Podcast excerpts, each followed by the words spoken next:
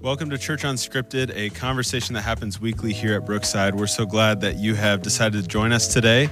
I've got with me er- Eric, not I'm Eric, right- right. Eric, Wait a second. John. I got you switched up there. It's very confusing. Um, very confusing. Uh, and we're we're just here to talk about um, this past weekend's sermon and some other topics that may come up uh, throughout our conversation. And if you do like these sweatshirts that we're all wearing, uh, unplanned, uh, unscripted, if you will, uh, check out brooksidemerch.com. You can get you can pick one up there. So let's start the conversation. Uh, give us an, uh, a brief synopsis of the anointing of the Holy Spirit. What is that? What is that?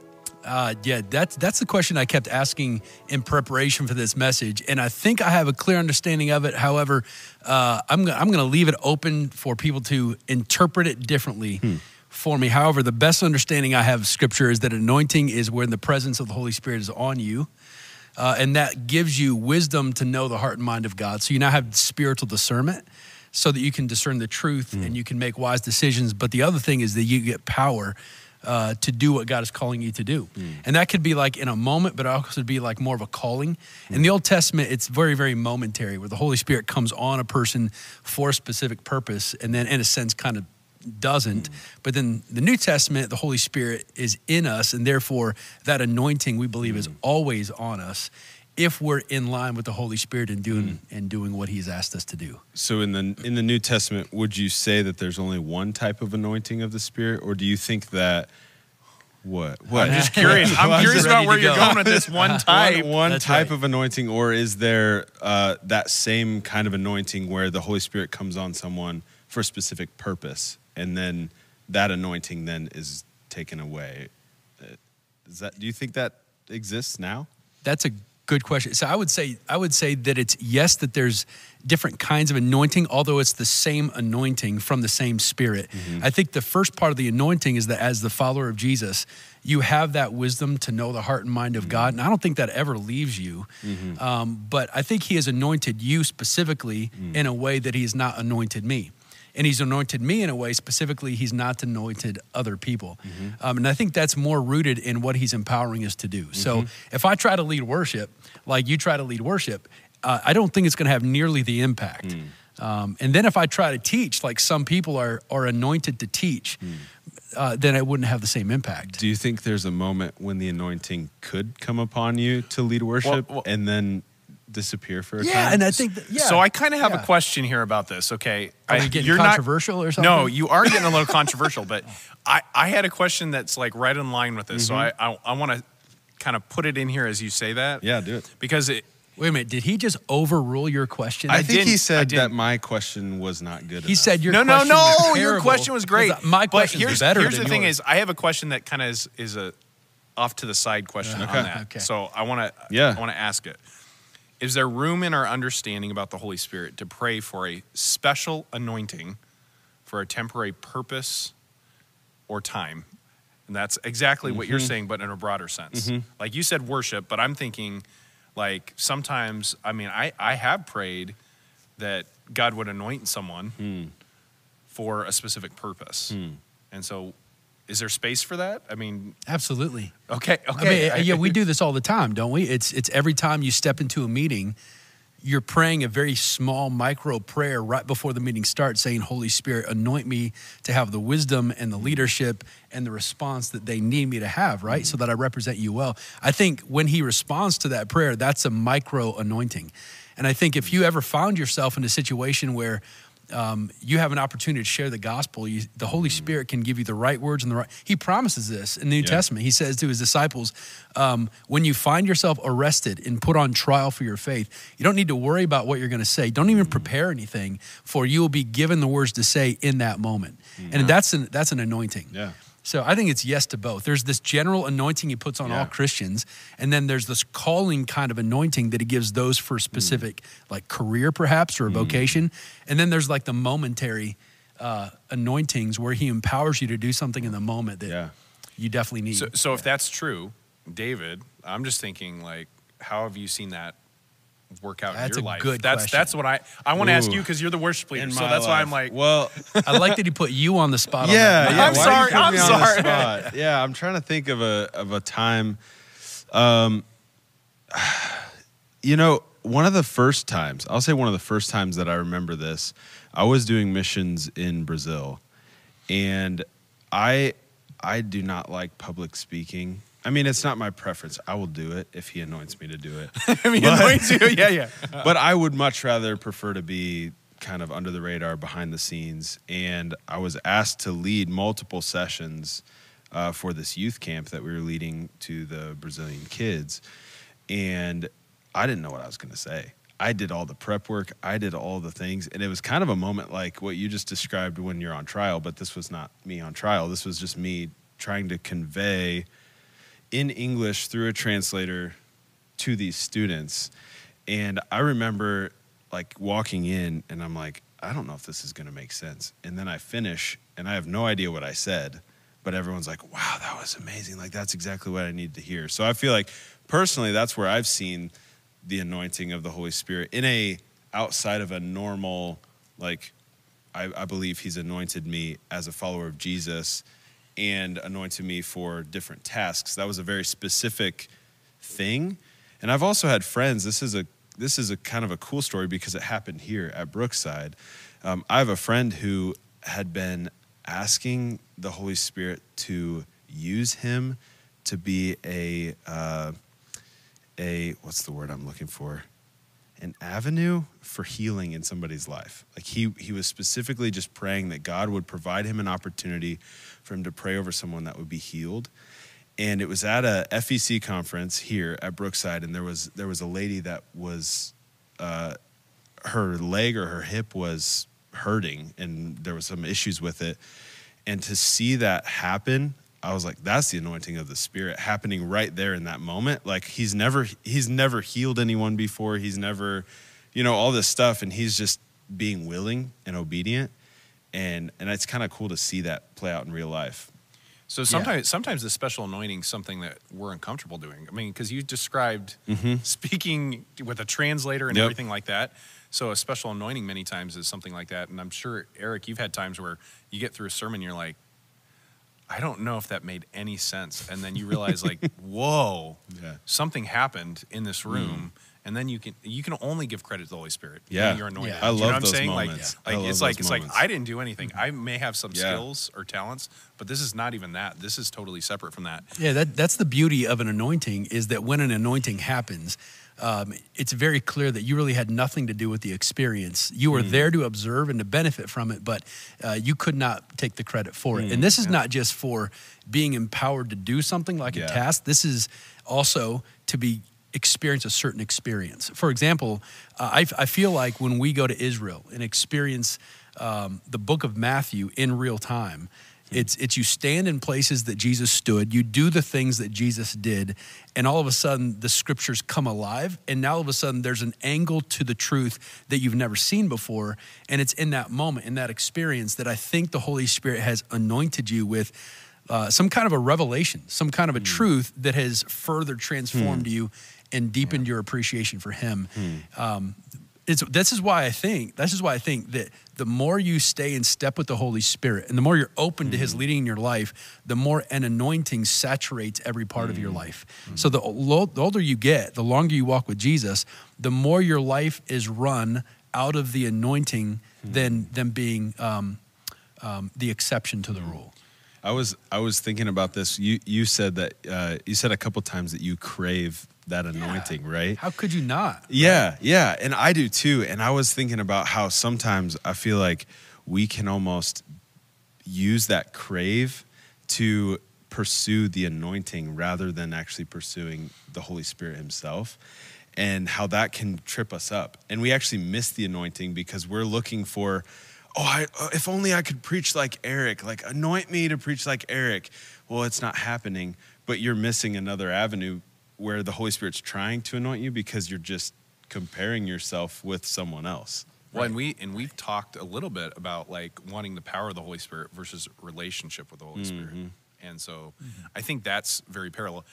I want to take five steps back because I heard your sermon and I thought to myself, when I was new to church and I didn't understand things. I'd never actually heard what the word anointing was, and you described it a little bit. You described this like idea, the oil and everything, and I was about to pull a whole gallon of olive oil and dump it on you during the podcast, but that got nixed. So That's I- coming not- after. That's we're not in doing the that. Gatorade jug. That's Our Our views will go really up. I know, I know. Honestly, like that'll go viral. But Yes. um, but I guess what I'm still trying to wrap my head around is how could we describe in our culture a contemporary example of anointing?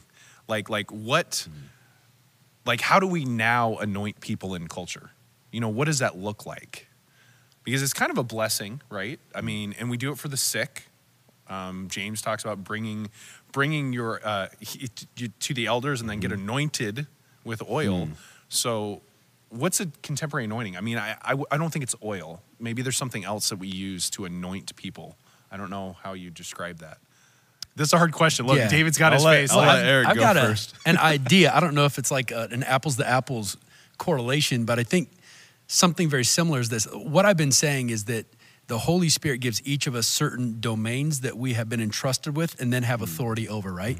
Um, and so he asks us to use uh, our spiritual gifts and use that authority in that domain. And when we use it for His glory and His mm-hmm. kingdom, using the keys of the kingdom, which I'm mm-hmm. sure you're going to ask about later on, then in that sense, that invites the Holy Spirit to do some really cool stuff. Mm.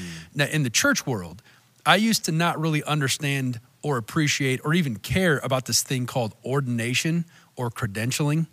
And if, if people don't know what that is, that's simply when you want to become a pastor of a church, you have to kind of sit in front of the denominational leaders and they grill you with theological questions and experience and, you know, what mm-hmm. kind of struggles do you have? How's your marriage? All that kind of stuff. And if you kind of sense past that test, they credential you. And what that is, is they're giving you their authority to preach the gospel in a church that belongs to that network of churches.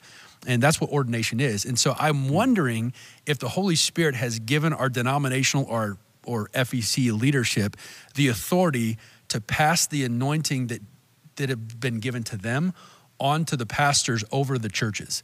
Does that make sense? yeah, yeah, yeah. And um, and I'm just wondering, would would the Holy Spirit bless this ministry and my preaching if the leaders of our network of churches did not first?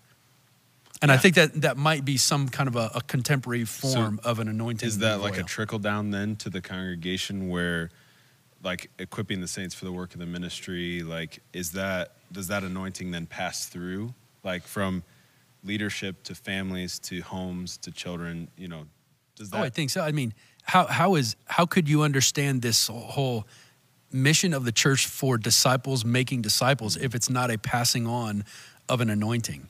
Um, Well, and so in some ways, I mean, it's almost like- like a blessing. Yeah. When you Yeah. pray a Yeah. blessing over someone, mm-hmm. we pray a blessing over the church body, the Oh, whole yeah. body, mm-hmm. and we pray a blessing over our kids, our families. Yeah. And I think that's I think that's vitally important. The reason I asked the question is there's not many uh, contemporary examples of anointing. Like when you were you you used the word I think a hundred times on Sunday. I was like looking. I was like he said it this many, and then I'm like I'm like thinking in my head. I'm like hey, you count everything. Did you know that? I know. I count You- everything. I do. I do. Inside joke for later on a, another church unscripted. But so I think in terms of like anointing, how am I if I'm sitting in the church seat here, if I'm sitting in in uh, it's not the pew, it's a chair, you know, whatever. If I'm sitting in the chair, like how do I pursue that, but also pass that on to others? Because I feel like that's kind of what you were describing is denominational leaders to the pastor, pastor to the church, but even like everybody has an anointing, right? Yeah. So how do you help others? yeah. Well, I don't think the question is, do you have an anointing, and can I can I necessarily pass the anointing on? If you are a follower of Jesus, you have the anointing because the Holy Spirit's on you. I think what is passed on is learning how to live fully in that anointing. So, so as my kids grow up, if they accept Jesus as Savior, they have the Holy Spirit and the anointing that goes with Him in them. It's my job and my wife Heather's job to teach them how to stay in step with the Holy Spirit so that anointing can have its effect Yeah. in their life. And I think that's what we pass on.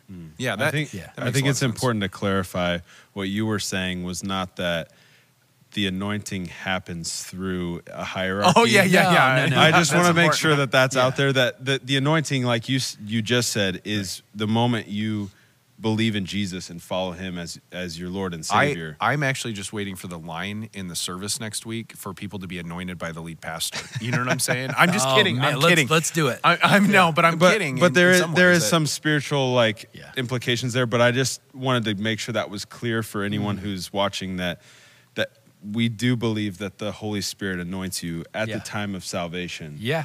It does not come from a hierarchy of spiritual leaders. No, but no. it- I think what you were trying to say is the blessing of of it's almost that affirmation of the anointing of Mm-hmm. of we see the anointing in you and we're gonna we're gonna affirm that and we're gonna encourage you to live in that. Yeah. Th- thanks for clarifying Yeah, that. yeah. Because there has been, I think, some religious leaders that, in a sense, take on that authority Yeah. and use that to manipulate and mm. control. And that just creates all kinds of Yeah. unhealth and Yeah. dysfunction. Well, and that's that's kind of all the the questions and ideas I've had for this week. They all surround that kind of. Is there a spectrum of anointing? Well, you know, that's- like some I- people are looking my- like I'm only anointed this much. I I've got the anointing from the Holy Spirit, but Yeah. I don't got any special anointing. I've prayed for that before, but I never got it. I'm. I- I feel like that's some of us, and I feel like there's another part of us that is like well, I'm anointed. Does anything really ever change with that? Like, I'm empowered by the Holy Spirit. And so, like, I don't feel any different. I'm not acting any different, but, you know. Yeah. And so, I think we're really, we're talking about apples and oranges a little bit. We have the anointing of the Holy Spirit, Mm-hmm. but then is there a special anointing like you see in the Old Testament? so, I, I'm not trying to go in circles, but I, I found the idea in the Old Testament before Pentecost to be very clear that there was an anointing on, anointing on someone and then it was taken from them at some point, or it was kept on them to death. But it could be taken from them. Can you have the anointing of the Holy Spirit taken from you? You're, I'm not trying to be like uh, like like super theologian. You see, this is unscripted, so I don't I don't believe that that's the case because if we believe salvation is secure, that's tied to salvation. I mean, that's how we're saying it, right? Isn't that? Well, uh, our salvation is secure. I, here's what I believe. Man, we're we're kind of getting a little bit off track here, but that's fine because I think people are thinking of this. But I mean, I believe my salvation is secure in terms of God's ability to keep me with Him and in His family. However, Scripture's clear. Paul says it several times. There are ways that we can shipwreck our faith. Yes. There's a way we can abandon it. We can walk away from it. Um, and so it's not a matter of am I secure in God? Absolutely, I am. But there's also passages that says um, uh, to to make sure you hold on to your faith if you keep your faith. So can you lose your anointing? No, I don't think so because there's nothing that we can do that's going to convince God to say, you know what, I'm gonna. He's now disqualified. I'm going to take it away. It's more of an abandonment of it um, as opposed to a a But then- losing. Well, of yeah, it. yeah, because you're not using What's- what God's giving you. in what's the motivation then to use it? If I, I'm playing a little bit of a devil's Whoa, advocate, whoa, but whoa! You thought I was going. To Yeah, deep. but I'm just know. I'm like I I wonder sometimes I wonder when we talk about that. Well, if if I can't lose it, then what's the point of using it? Do you know? Oh, well, oh my goodness! I could That's- totally give you an answer to that. Oh, give this it, is give easy. it. Oh, okay, So yeah, give it, give it. Listen, I'm just I want to. If I've got a supercar that's Yep. got like eight million horsepower, but all I do is use hundred horsepower, what's the point, right? I mean, it's there, yep. it's there, right? And I think I think there's something about the car itself Mm-hmm. that is always urging us to put the pedal to the metal, you know? I agree. And just floor it because there's 8,000 horsepower Mm-hmm. that's just it's itching to get out. yeah. And I think there's this anointing in us Yeah. that once it's there, it is calling us and beckoning us It's- to live in it. So what? You, But you you can as much as you want to. You can hold back if you want to. Uh-huh. And there's all kinds of things our enemy does to convince us we need to do that. Yeah. Mm. It's a fear or it's an insecurity or it's a sin that besets us that becomes like a chain. Mm. I mean, I mean, it, the Bible talks about this. I mean, throw off everything that hinders. Yeah. And the sin that so easily entangles, and Yeah. let us run the race with perseverance. Yeah. That that's anointing kind of Yeah, language. I like that. Yeah. I, I was just throwing at it, throwing it out just because. Easy question, dude. Oh, Come on, give me a hard one. Sorry. You said mine Okay. was hard, and then your follow up All was right. easy. I'm so confused right now. I'm so. I confused. don't know what's easy. I don't know, know what's hard. hard. I don't know. I, I thought it was almost the same question. I thought you were just bouncing off mine. I'm like, oh, I don't know. I, I do have a question that uh, kind of goes along with this. So we we hear the anointing of the Spirit. but then a lot of times we hear baptism of the Spirit and filling of the Spirit. Are they the same thing or are they different? Ooh, that that one is a hard question. Oh, yes. Yeah. Got him. Yeah. is, is this stump the pastor? No, we should rename this stump no, the pastor. No, I right? think it's Yeah. a good I think it's a good conversation because there's a lot of I I feel like there's a lot of confusion around that language within Right. the church. And you know, depending on where you lie theologically like the baptism, the filling, that could all be di- very different, but I mean, what's your perspective on on that? Is it similar, different? Yeah, uh, this one is a little more confusing. Fortunately, I've. Uh, I'll just speak for myself, and I'm going to let you answer too. But I've I fortunately had a great conversation with a, uh pastoral and leadership mentor of mine, is Cal Rickner, and um, and I asked him about this, and I think the best way he described it is this: when you become a believer, the Holy Spirit owns the house but it does not necessarily mean that at the moment of him owning the house, he has full access to every room and closet in the house. And so that's why scripture talks about um, strongholds in our life. Um, and I think part of what it means to have a baptism of the Holy Spirit or being filled with the Holy Spirit uh, is that every room, every corner, every hidden space in the house is fully surrendered to the Holy mm-hmm. Spirit, and He takes leadership and ownership of all of that. Mm-hmm. And and that's that's hard for us to do because there's sins that I do not want to give up, mm. and there's vices that I I don't want to lose. Mm. And so I'm like, Holy Spirit, you can have the living room and the kitchen, but the bedroom, you don't get to have that place. Mm. And I think a baptism of the Spirit is is where we surrender everything, and then you mm. just begin to see this purification process happen mm. all throughout our life. And that's the best description I've ever mm. heard of it. Yeah, that's good. and he has thoughts? me follow the best description he's ever heard of it. Yeah, Just- he's I'm like- like, like, you can say something too. Take that. Well, let me bounce off that a little bit. Um, in the sense that the baptism is the purification part of the process, the filling of the Holy Spirit is is a direction. It, it can be hmm. something that is, uh, I don't know. if we talk about the special anointing versus the anointing, hmm, like hmm. the anointing is like the baptism part. That's the sanctification. We're getting more and more like Christ because when you do open up the house, there's still nooks and mm-hmm. crannies that are very dirty. Yep. It's the Holy Spirit sees those parts of you and you've allowed them into those parts, but that still means they're not clean yet. And so, in essence, you're becoming more and more filled with the Holy Spirit. And so, it's it's a progressive hmm. thing that's happening. I think the the re- main reason that in the New Testament we get all three terms is because they're not all necessarily the same exact thing, hmm. but they're also ways that God uses to describe how the Holy Spirit works in our life because it's hard to put into words what the Holy mm-hmm. Spirit is doing. Yeah. I mean, I'm not saying that God's not trying to make us understand it, but it's Yeah. like, what's really going on? Yeah. When, when you say you went to Brazil and you spoke, and you're like, I didn't know if this is going to be any good, and there's a translator, it's like, you know that's the Holy Spirit working, but you can't actually explain what just happened, Yeah. right? And Yeah. so, in some ways, I see I hmm. see that that anointing at at salvation, let's say, Yeah.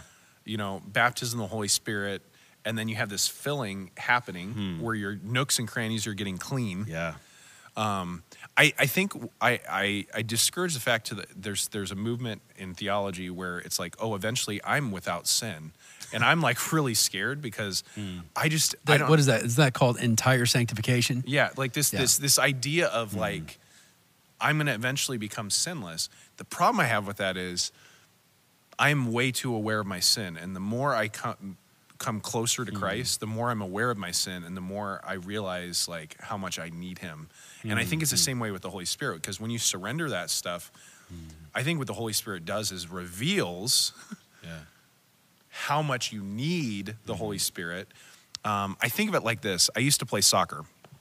And every time I was really sick when I played soccer, like flu, puking, or like I had a headache or fever. I remember mm. playing one game, I had 102 fever, and it was one of the best games I've ever played.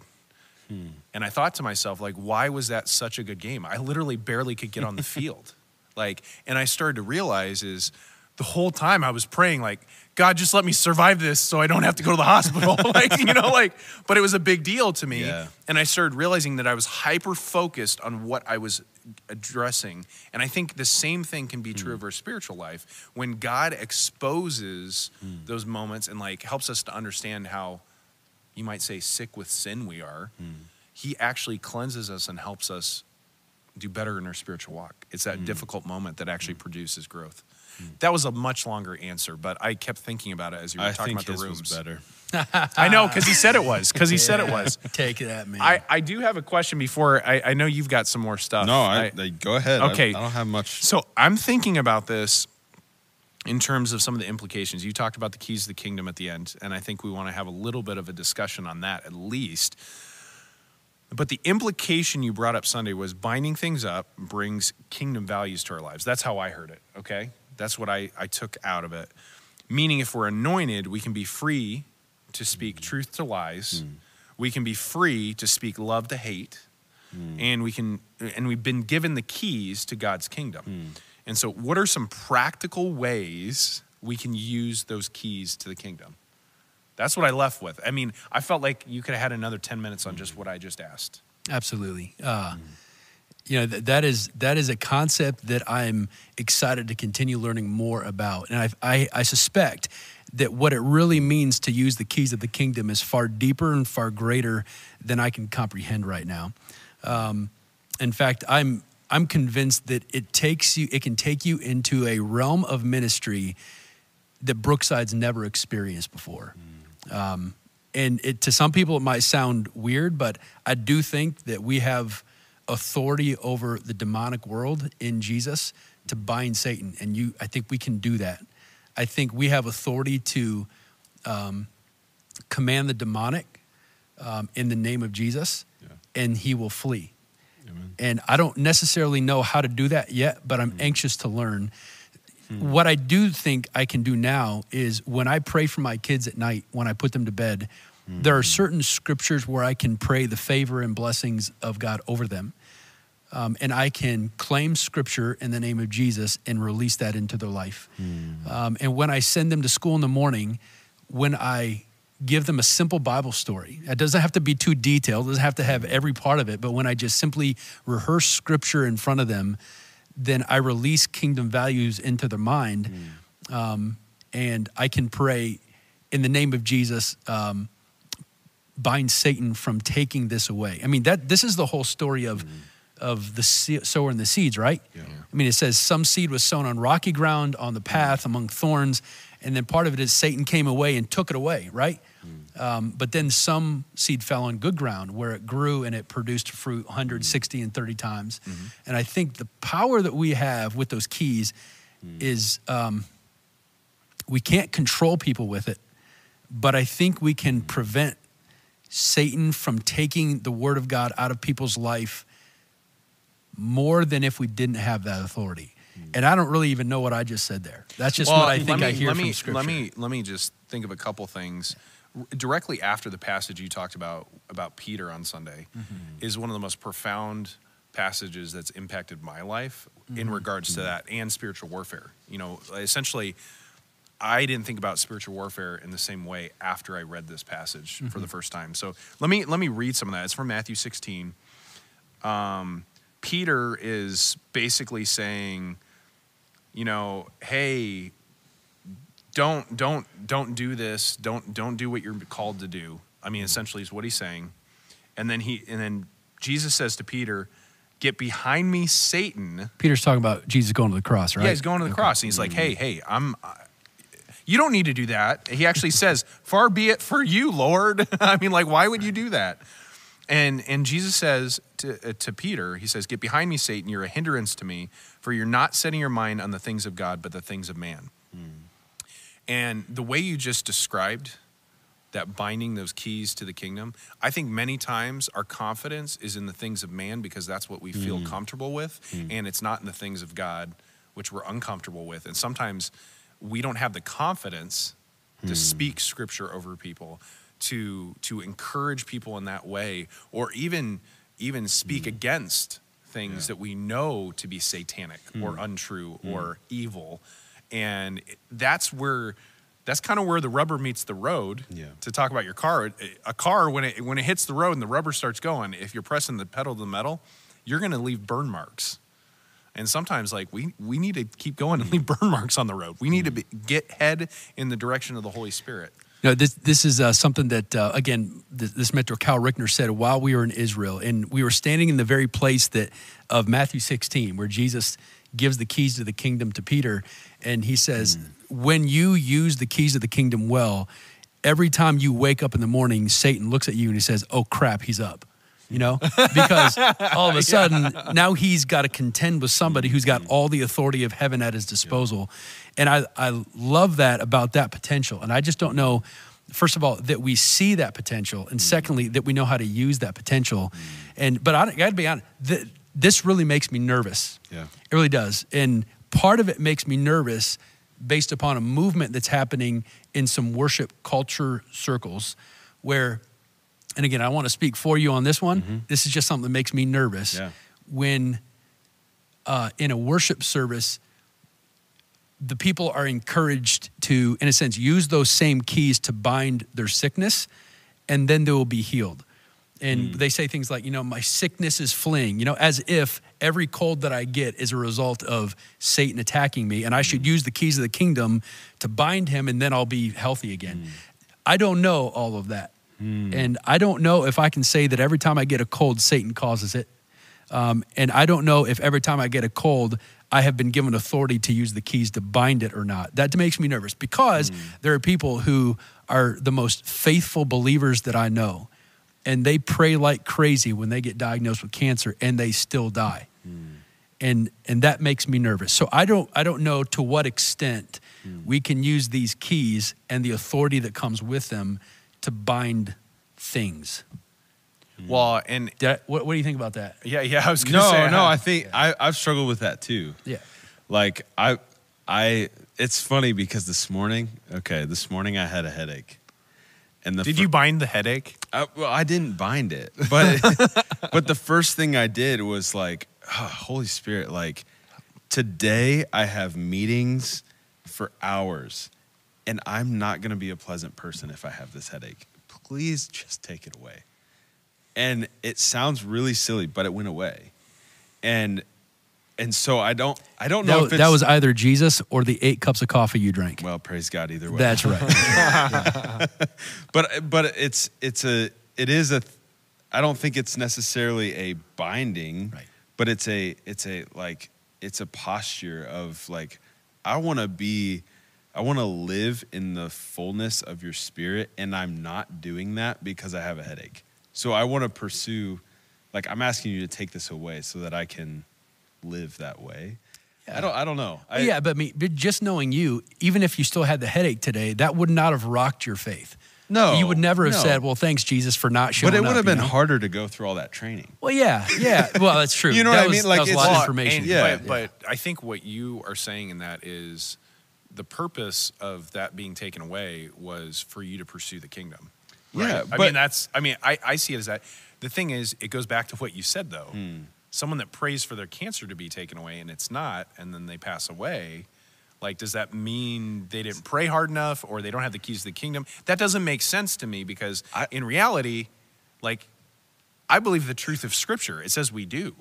I think I think in that if you're praying to bind a sickness, I think the heart behind that is bind the sickness away from my heart of getting in the way of my heart connection with you.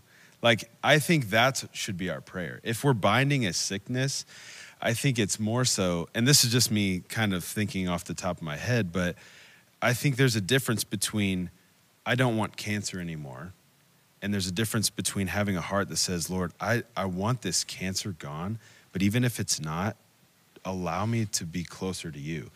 I bind this cancer away from my connection with you. Yeah, uh, I, I completely agree with that. I would, cl- it doesn't need clarify, but I would say it a little bit differently. I would say, uh, I bind Satan's ability to use this sickness Exactly. to threaten my faith. Yes. And the best example I have of that is is one of my friends. Um, he actually, I had the privilege of working with him here, Harry Hyde. Mm-hmm. Um, who, for the last several years of his life, contracted an increasingly debilitating disease, Mm-hmm. where by the time he passed away, uh, he was but a shell of who he was. Um, but the entire time that he was going through this, hard, oh, yeah, it was really hard for him, Lynette. Uh, frustrating, absolutely. Mm-hmm. Discouraging, sure. But did it ever detract from their faith? It, it absolutely did not. It only uh, made them draw closer to Jesus. And so I never heard them complain. I never heard them doubt Jesus' Mm-hmm. faithfulness.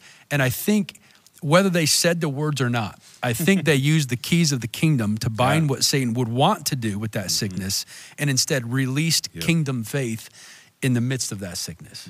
And that's, the, at least at this point in Mm. My life, that's the best way I can understand Yeah. how to use that. Yeah, I think that's good. Yeah. I mean, I think I think of a very personal experience of grief. I had a moment where uh, I was ca- I had I got a phone call in the middle of the night, and I found out that my dad was in an ambulance. Mm. And 20 minutes later, I got a call that he was dead, and I was like, "Oh, okay." I was living in the Midwest. He's on the West Coast, and I remember in that moment kind of being devastated. You're, of course, you're emotional, like mm-hmm. especially if it's sudden. It was very sudden mm-hmm. um, and I started praying because I was like, I'm angry. Like Yeah. I was really, really angry in that moment. Hmm. I'm like, why now? Like, and then I started praying that the Holy Spirit would reveal like the purpose, the timing, all that kind of stuff, just in that moment. And uh, I'm almost emotional thinking about it. I don't know why I brought this up, but it's basically the next moment the Holy Spirit said, "Well, your last conversation with him, he was encouraging you." to treat your wife better and he was encouraging you about this and he was having influence in your life and do you remember that he had this sickness for like 30 years mm. and his body was failing him and now he's got a glorified body and yet in that moment of grief mm. there was like this intense sense of peace after like mm. 15 minutes that I can't explain as anything but hmm. that being bound in my life so Satan could not create a wedge. And that Yeah. really is kind of the beginning of my vocational ministry hmm. journey in a way. When that happened, it was like the floodgates mm-hmm. opened to mm-hmm. different ministries and being able Yeah. to do more. And so I think of those moments mm-hmm. as moments where God protects us. And that's part of the keys to the kingdom. He's, he's actually protecting us to pursue him, the Holy Spirit. He's t- protecting us to pursue him without the bonds of uh, bitterness and resentment. I mean, if we really wanted to go deep, and we'll do this in another week, I'm sure, but there's a lot of why God questions hmm. that I think really are answered with the keys to the kingdom because we're going to say, hey, God, I want you to bind up these hmm. negative thoughts I have in my head because I can't I can't handle this. I need to hmm. focus on you. I want the anointing of the Holy Yeah. Spirit. I want it more almost. Yeah. And so I, I really, really, really think that profound, deep moments like that are completely transformative for our faith walk for the rest of our lives. When you're talking about your experience witnessing someone suffer and their spirit, they were the ones suffering, but it had an impact on you, right? Hmm. And that's the ki- that's kingdom values right there. Hmm. That's what God's kingdom looks like. Yeah. Is is you having in your weakness hmm. having an impact on a, a number of people. Yeah. So I mean, what, I'm I'm wondering if I think the the world that these keys open up to the believer is mm. is vast and great. What would happen if if 50 Brooksiders on a Sunday morning before services start would show up at Brookside and they would walk around the perimeter, they'd walk through the classrooms, walk here in the sanctuary, and would just pray the keys of the kingdom, mm. binding Satan and what he would want to do here, and mm. saying, Holy Spirit, uh, protect us, open our hearts and minds to what you want. What if, what if you did that on a weekly basis? What if what if hundred Brooksiders like drove around Northeast Fort Wayne through the neighborhoods and prayed that same kind of prayer? I mean, what could happen? I don't want to I don't want to predict anything, but I think that could be really cool when the when the believer learns how to use the keys of the kingdom. Yeah. I think you see that in Acts. Like I, that's what I was reminded of is like the we talk about they were anointed. Uh, Acts two, the the Spirit falls, but then in Acts four it says um, it's talking about how the rulers gathered together against the Lord and His anointed. Um, but then at the end it says, and when they prayed, the place in which they gathered together was shaken, and they were all filled with the Holy Spirit and continued to speak the word of God with boldness. And that's what I feel like is the keys to the kingdom is like being able to speak the word of God with boldness even when things are coming against us. Like that's that's how we bind things is when we speak the word of God. Um, but I love that. That's really I- good. Yeah, Yeah. I love that. That's your mic drop moment for the for the podcast. Yeah, except I won't drop. Yeah, don't. It's expensive. Don't- don't Yeah, drop the don't mic. do that. yeah, Yeah. good Do you have- do conversation. you have any? Any other thoughts? No, I. We we talked about a lot today. We did. yeah, we I feel covered a lot we- of ground. That was good. I but feel like we covered a lot of ground today. We yeah, Can I end with one question? yeah. All right. So one of the questions you asked on Sunday was why. Uh, let's see here. Why isn't my anointing working? And it got me just thinking about people that um, that need encouraged. They they may feel like um, their anointing isn't working. What what do you say to somebody who's watching who feels like I don't know what to do with this thing? That's that's a really good question uh, because I felt that before too. Yeah. And I would I would say initially it's not because the anointing is in any way broken or diminished for you, or that the Holy Spirit hasn't blessed you with it more or l- hasn't blessed you with it as much as He has somebody else. I would say that there's probably something, um, and this is not meant to be an indictment on anybody um, because uh, this is me too. But there's probably something that I've embraced that Satan has used to hamstring the anointing. It's a fear of something, like I'm insecure, I'm not willing to get on stage or be in front of people. Therefore, like you said, I'm not willing to speak the word of God boldly. I'm too afraid of the relational consequences that'll come from that. Uh, could be a sin that is besetting that that like we talked about sin that easily entangles right uh, and when your mind is so consumed with the guilt and shame of sin then that space that that space is occupied instead of being able to focus on on the anointing. And I think that's ultimately the power of temptation. It's not just to convince you to make a bad mistake; it's to prevent um, some of the things the Holy Spirit wants to do in you. Al- almost like a a car, right? It's going to keep the analogy of a Yeah. car. If, it doesn't matter how many horsepower is is in your car. It doesn't matter how pretty it is. If if the tires aren't filled with air, it's not going anywhere. Mm. Um, and I think the anointing is what gives the tires air. It's what puts gas in the mm. fuel tank um, and allows there to be mm. momentum. And so I would probably ask the person, you know, is, is there some kind of a sin that is overwhelming you that Satan's using to keep you down? Is there a stronghold in your life that he is using? And if there's a stronghold in your life, scripture says that it, it's a process of deep prayer and deep faith and encouragement to break the bondage of that stronghold. Almost like there's somebody that broke into your house who's really strong and has tied you up. And Satan does that quite a bit. And so I would just ask to evaluate, you know, is there something like that in your life that is preventing you from living fully on your anointing? I when you were when you were talking about that, I also think of um, in Revelation chapter three, I think it is. Church of Laodicea is called lukewarm. yeah. Hmm. And so, like as you were saying that, the only thing that doesn't fit in the analogy, because again, you've, we've said this over and over, all analogies break down. Is I think of like the person that's just numb. Yeah. Hmm. They they don't feel that like passion. They don't feel hmm. the anointing. I'm using a specific Yeah. word, feel it.